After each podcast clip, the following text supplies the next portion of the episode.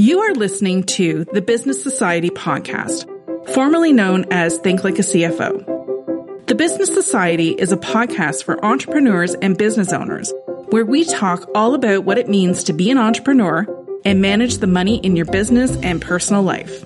I'm your host, Melissa Houston, and I am a CPA with over 20 years of experience working with entrepreneurs just like you. And I am here to share my knowledge and love of all things business. Check out my blog at thebusinesssociety.co and make sure you check out my articles at forbes.com.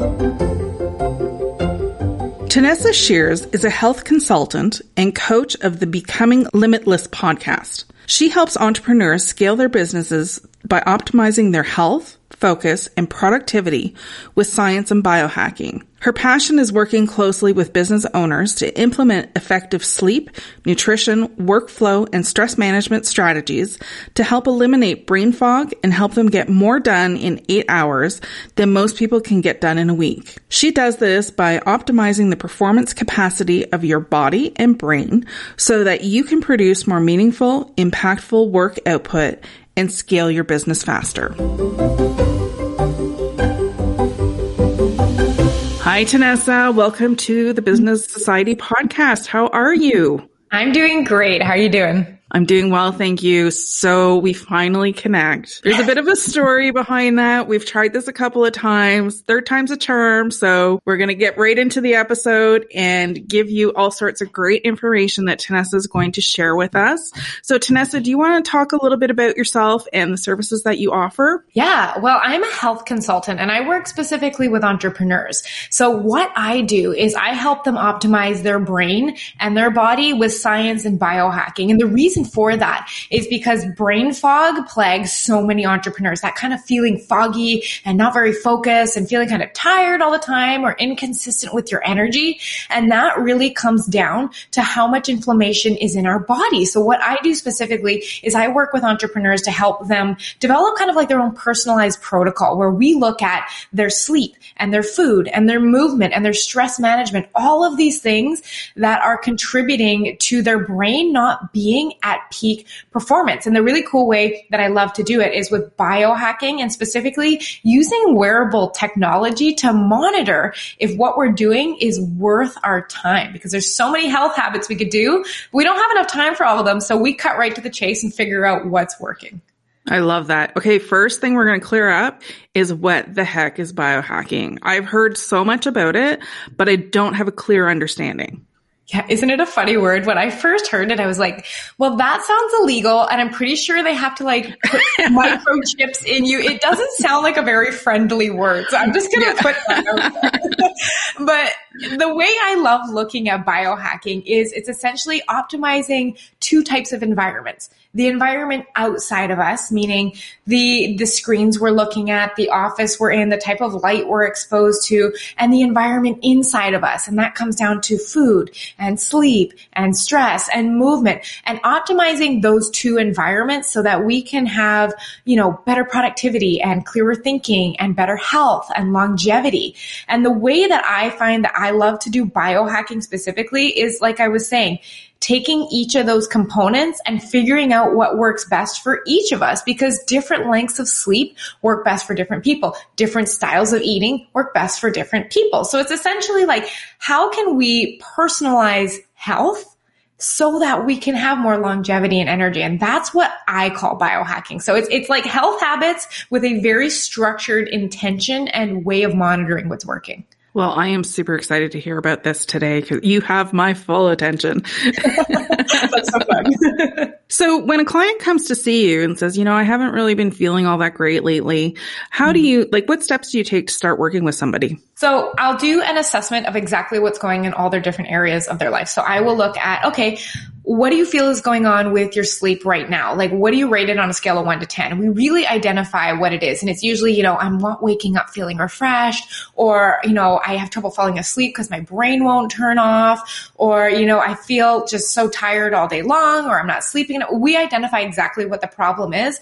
And then we start to look at, okay, if we were like a 10 out of 10 for sleep, what would need to be different? Well, I'd need to be waking up feeling refreshed. I'd want to sleep all the way through the night without waking up. I'd want to have enough energy to get through my day. So what I do is we go through each of those components and the big ones that I like to touch on, like I mentioned, are sleep, nutrition, movement, and stress management because those are kind of like your four corners. And what we do from there is like, okay, well, based on what you're saying, it's really clear to me that I think that most of the problem or the inflammation that is creating all this foggy thinking is likely coming from sleep or nutrition. And then we'll dive into that and start putting in weekly small changes that layer watching the data and seeing if we're actually getting a better sleep with the changes we've made. If we actually have more energy with the changes we've made. And if we don't, we take it out and try something new. So it's not just stacking on endless health habits because we don't have time for that. So it's no, it's we don't.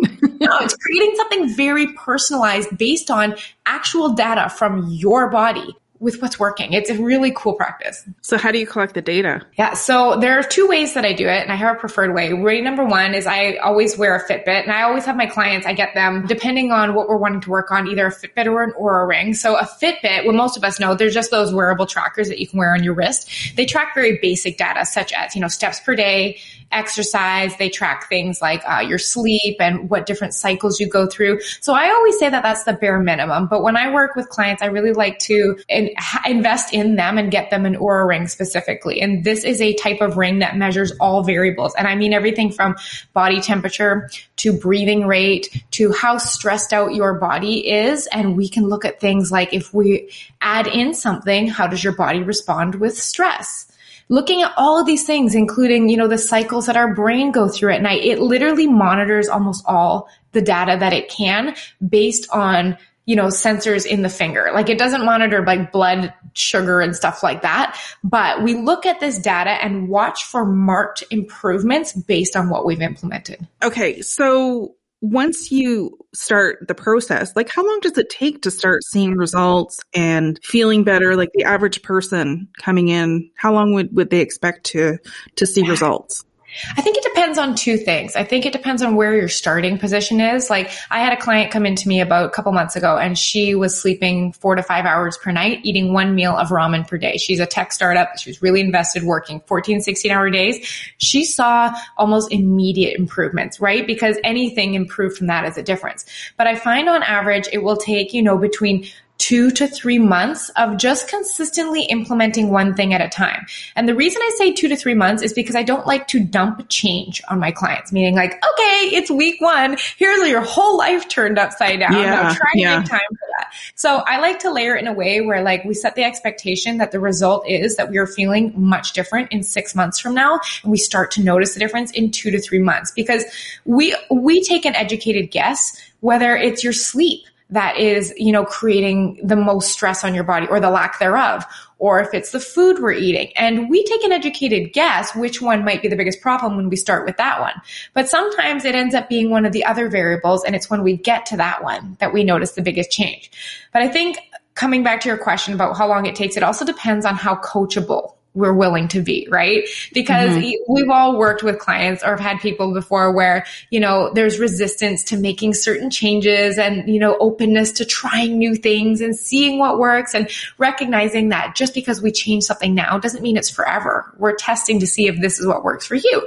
So I think it definitely comes down to, like we said, where your starting position is, our expectations of how fast it should go because we all want immediate gratification, right? And yes the willingness to be open to being coachable and trying new things, even if we're uncomfortable. Okay, we were talking about, like, you had mentioned inflammation. So can you walk me through that as well? Like, what inflammation is and how it impacts the body? So a simple way to think of inflammation is something that we all know. We've all likely sprained an ankle or know someone that has, right?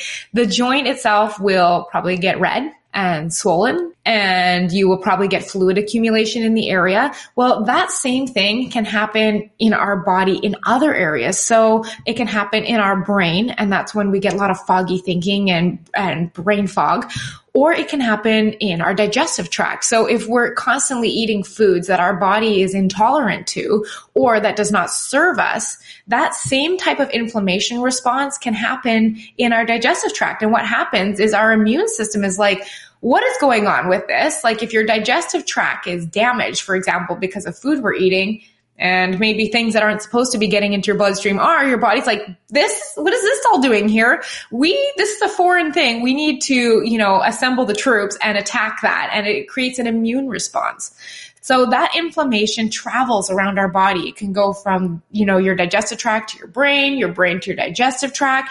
And what we end up starting to notice is because there is that bidirectional communication between your digestive tract and your brain, they influence each other. If we're eating poorly, you'll notice it in your brain. If you're sleeping poorly, you'll notice it in your digestion. So that's kind of what we start looking at when it comes to that. That's so interesting because I never really understood, like I knew what brain fog is. Like I definitely get it, like actually get it, but I never understood what caused it. So that's really, really interesting. Yeah. Yeah. It's just kind of like thinking that your body is on fire on the inside.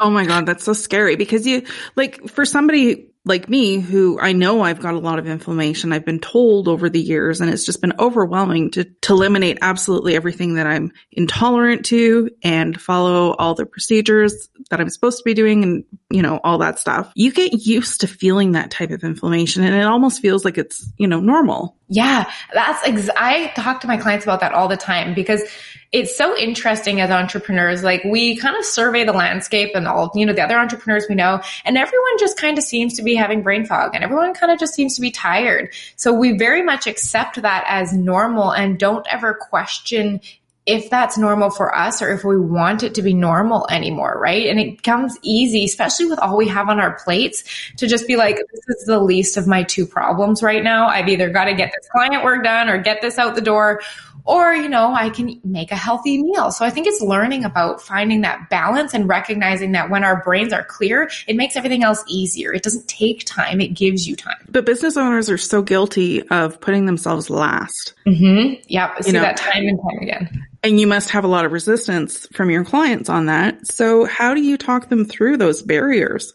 Yeah. Well, one of the things comes down to the fact that as part of my practice that I've adopted, I've learned early on that just giving entrepreneurs action strategies. It's what they want. They want the tell me the what, tell me how to do it. Let's go. Let's get started. But what I have learned is that the clients that always have the most success are the ones that are the most open to coaching on it. So that has become such a huge part of what I do because the idea of let, let's say I had a client and he found out that tomatoes were a food for him that caused a lot of inflammation, but he was Italian and he's like, what do you mean? Everything I eat has pasta and tomato sauce. What am I going to eat? So really coaching his brain on the idea of, okay, well, what would that be like to be, you know, feeling clear and feeling focused? And what is it about the tomatoes that has obviously that emotional response and really working through what I call the drama and a lot of what I do is to bring up drama on purpose because that is what clients will struggle with after coaching is finished if it's not addressed. Because if you give someone all the actions, that's fantastic while they're motivated. But as soon as the motivation starts to wear off and discipline needs to step up, that skill set needs to be there. They need to have gone through the drama and the mind work of maintaining something and being consistent when someone is not there watching their food journals. Okay. So how do you work through that drama? Cause immediately when I hear all this, I think deprivation. So yeah. obviously that would be considered drama. So yeah, how do you, I, I can't even wrap my mind around how you would work through that. Yeah, I love that, especially the deprivation comment, because that I always love to share is an opinion and it is a thought, right? It is a, what I like to call a thought error. It is because we think that we're going to be missing something by not eating something we love. But then I like to go into like, why are we eating it in the first place? And it usually comes down to the fact that it's associated with feeling good and it's creating a sense of calm or it's fulfilling something else or it's getting out of feeling something we don't want to feel like feeling terrible about something or stressed out or overwhelmed, right? Mm-hmm. And really getting through there and helping them understand that seeing something as deprivation is a thought and it is creating that feeling of deprived.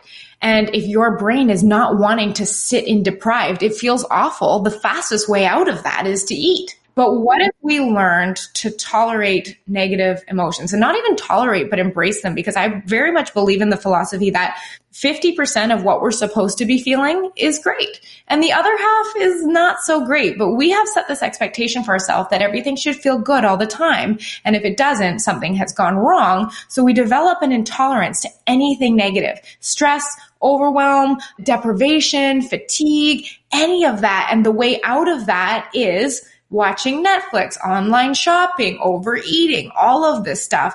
And the hardest part about changing your habits fundamentally, even if you know that eating this way would be good for you long term and your energy and everything like that, the hardest thing about it is learning how to feel your feelings and not letting your brain freak out and try to escape with, you know, food or anything else like that. That does sound hard. it. It's it's it's it's an exercise that when you learn that the worst thing about a bad feeling is just that it feels bad, you stop fearing it so much. You know what I mean? I feel like with my clients I work with, there's a lot of fear around missing out or, you know, feeling deprivation come up if we're not working so hard to escape those and we have recognized that it's literally just a sentence running through our head that is creating that feeling, we can learn how to start changing those sentences so that we don't create all of this, you know, angst around making changes because change is going to create discomfort. And if that is something we want, we need to learn how to be okay with discomfort. That's so true. Yeah, that definitely resonates with me. So, are there specific biohacks that can help eliminate this brain fog and inflammation? Absolutely. One of my favorite areas to start with clients definitely comes with sleep. So we often think of sleep as like this unsexy thing that we have to do at the end of the day. And it's something that we sacrifice all the time. Like we'll get up, you know, we'll stay up really late or, you know, we'll work late into the night sometimes just because we can. And we just think that sleep is something that like, oh, it's just we got to get to the next day.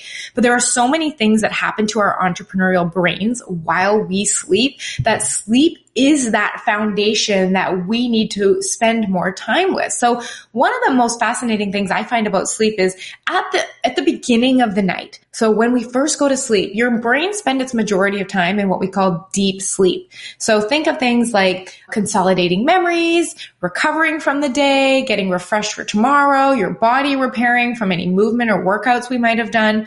That's what happens at the early part of the night. But at the end of the night, that's when we do most of our dreaming. Now, this dreaming is called REM sleep or rapid eye movement sleep.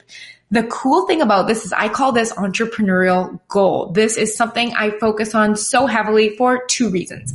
Number one, during dreaming and REM sleep, it's one of the only times your body does not produce cortisol and stress, which we all need a break from that. So if we're missing out on dream sleep, our bodies don't get that break. And reason number two, it makes us better entrepreneurs. There are so many processes that happen while we are dreaming. So a really good example is dreaming allows us to be more creative during the day and solve bigger problems, which is fundamental to us as entrepreneurs.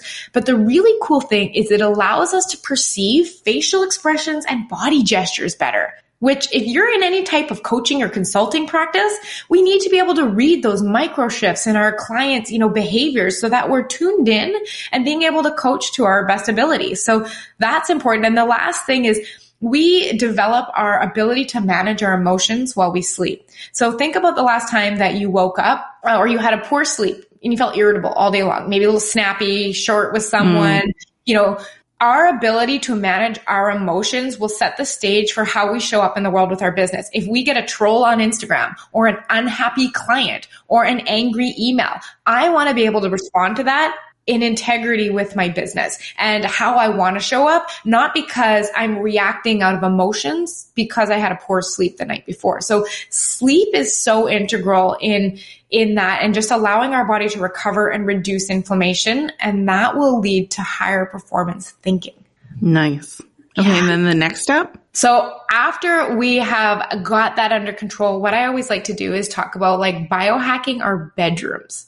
So there's a lot that goes into getting a good sleep. And if you could see my bedroom on any given day, it has so many nifty little biohacks sitting around. And they're things that some of us might already be doing. So a really good one is investing in a solid pair of blackout blinds. I have my clients do something called the hand test. So right before you go to bed or right before you wake up in the morning, hold your hand six inches out in front of your face. If you can see your hand, either because of ambient light through the window, it's creeping in under the door, you have a flashing light on some tech device on your nightstand, your brain will naturally wake up easier during the night and it'll affect melatonin production. And melatonin is that hormone that helps us get to sleep one of the things that I like to share with my clients, because there a lot of people are like, no, you don't understand. I can sleep fine. I fall asleep, I wake up, and I always say, yeah, but it has to do with the quality of your sleep, which we can't measure unless you're wearing a Fitbit, an Oura ring, or some other type of tracker. Like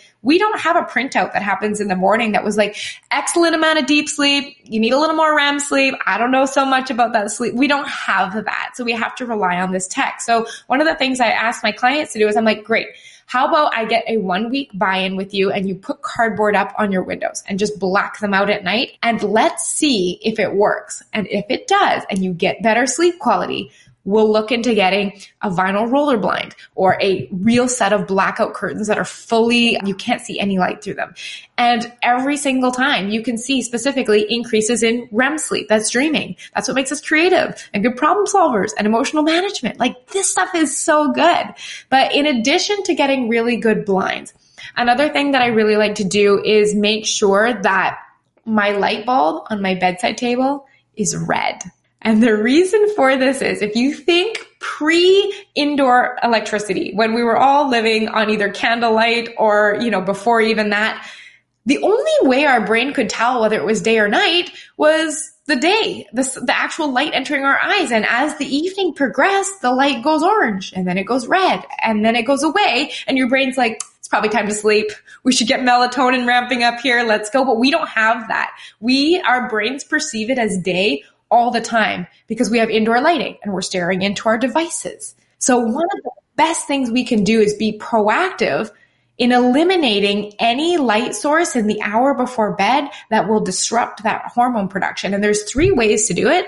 A good, better, best. Way number one is good. It is putting the blue light filters on your devices. They all have them now and you can just literally take the blue light out. Option number two, invest in a pair of blue light blockers. And I'm not talking about the clear lensed ones. Those only block about 40%. I'm talking about the, the ones that make you look like you're on Mars and they have red lenses in them. Those block out light and really affect sleep quality. And the last thing, of course, is just as hard as it is as entrepreneurs is putting our devices down for half yeah. an hour, an hour before bed and learning just to have that time where you're not always connected. Nice. You know, and it, and it never occurred to me that I wouldn't be getting a high quality sleep because I leave my, my curtains open all night long. Well, I have clients that say to me like, "Oh, I like being woken up by the sun." Yeah. But we don't get to control, especially in the summer right now. Like our sun is up at like 4:35 in the morning right now, and unless you intend to be up at that time or have disrupted sleep quality, it's not helping. So, one of the ways that if you like being woken up by that natural light, there's actually something called a light alarm clock that will simulate sunrise, but you can set when it goes off. So say you want to wake up at 7, you would simulate waking up at, with natural light with this alarm clock. And it would feel like you had your windows open, but wouldn't compromise the sleep that came before that. Clever. Okay, give me another one. Oh, this is so much okay. fun. I know, right? Okay, so this one, something that you could do with yourself to biohack would be to watch what time your last meal is. When I work with entrepreneurs, one of their biggest complaints is I wake up feeling groggy all the time and so unrefreshed. And there can be several things that cause that, but one of the biggest ones was that their resting heart rate didn't drop early enough in the night. If your resting heart rate takes the whole night to drop, you will wake up feeling refreshed because once your heart rate has reached its lowest, that's when recovery starts happening. Now, if you think about eating, right before bed, what ends up happening is your heart rate has to rise because you are now digesting. So when we eat an hour or two before bed, we spend the first part of our sleep actively digesting and keeping our heart rate up. The same goes with exercising within two to three hours before bed. We want to be in that kind of rest and digest and relax state as we're going into bed. So it gives our heart rate the opportunity to drop. So I always look at what time do we want to go to sleep at? then working backwards from that to, to plan our last meal. And it's not always going to be perfect, but it just gives you a kind of a routine to go off of. I love that. Okay. And then how important is movement? So movement is something that is important for the inflammation uh, reduction, but also for just general well-being and mood. So there's something interesting that happens as we exercise. There's something released in our brain called brain-derived neurotrophic factor, BDNF. Don't need to remember it, just fun to know. um, but essentially what that does is it allows your brain to be more plastic. And if you're familiar with that term, it means your brain's ability to develop new connections and learn and become smarter and make faster decisions. That is one of the brilliant things of exercise. I'm, exercise is really painted into a corner, I find, unfortunately, with weight loss. And I am not a fan of looking at it that way. I always look at it for what it can do for my brain because if we're, our brain is inflamed and we are having trouble making poor decisions or we're having trouble making good decisions, it's going to make everything harder from showing up to the workout to eating good. So with exercise, there is that. And it also just really helps with mood and reducing inflammation in the body. So I always like to aim for 30 minutes of exercise because anything I only get in three to four days a week. It's that sweet okay. spot for me because it has that flip side of the coin where if we are exercising too often, too hard, it can actually drive the hormone cortisol, which is associated with stress in our body, even workouts that are too long can do that. And, you know, the whole analogy of more is better is, does not apply with exercise. So I always find that sweet spot. And, you know, you can always take a guess and just gauge how your recovery is feeling. But that's again why I really like the tracking because I can see if my body's actually recovering from workouts at the rate that I'm doing them. And if it's not, I know I need to back off. I love that. So smart. I have learned so much talking with you today. Now, if there's one thing that you really want listeners to take away from this conversation, what would that be? I would honestly say to value your sleep. And I know that sounds like something that's just like, well, common knowledge, but it's amazing how many people don't quite value it if they knew what they would feel like if they had optimized sleep. And just because going to sleep and waking up and it feels like we're getting eight hours, one thing that I did not know for the longest time until I really started investigating this was that your brain spends about an hour to an hour, 15 minutes awake every night. This is what I find with most entrepreneurs when I start with them. And that's because you, it takes too long to fall asleep, tossing and turning during the night, getting up to go pee multiple times, waking up early in the morning with anxiety. So if we think we're going to bed at 11 and waking up at 7 and that's good enough, well, if you were awake for an hour and a half, you really only got six and a half hours of sleep and you were fundamentally sleep deprived. And now you were going to compound that night after night. So beyond just valuing your sleep, one of the best investments we can make as entrepreneurs is actually taking time to invest a small amount in a some type of sleep tracker so we can see what's going on. There's no way to tell unless you actually look inside your brain and find out what's going on. I love that. What a great tip. This has been amazing. So I know that listeners are going to want to reach out and contact you. How do they find you? Yeah, so I am on Instagram all the time. I'm doing stories and all the things on there. So I'm at Tanessa Shears on there. But I know some people are really interested in like wanting just to condense the best of the best biohacks. So I've kind of, I've comprised my 12 favorite ones in what I call my entrepreneur's playbook. And it's the 12 biohacks that I do with my clients that get the most bang for your buck time and time again. There's some of the sleep ones, there's some food ones, and there's some really cool apps you can download that really help you get into workflow and also recovery at the end of the night. And they're all in there. It's called 12 ways to biohack your energy. And I have that on my website at tanessashears.com slash energy. Perfect. And I am going to leave these links in the show notes. So anybody who's listening, you can easily grab those there as well. So thank you so much for coming on the show today. I have learned so much and I feel, I definitely feel motivated to make some changes. Oh, that's amazing. I love that. Thanks for listening to the Business Society podcast. If you've enjoyed this episode, leave us a review. Your ratings and reviews help more people like you find our podcast. Don't forget to subscribe and share this podcast with someone you think would love it. Until next time, I'm Melissa Houston. And never forget, nobody will ever care about your money as much as you do. So never give your financial power away.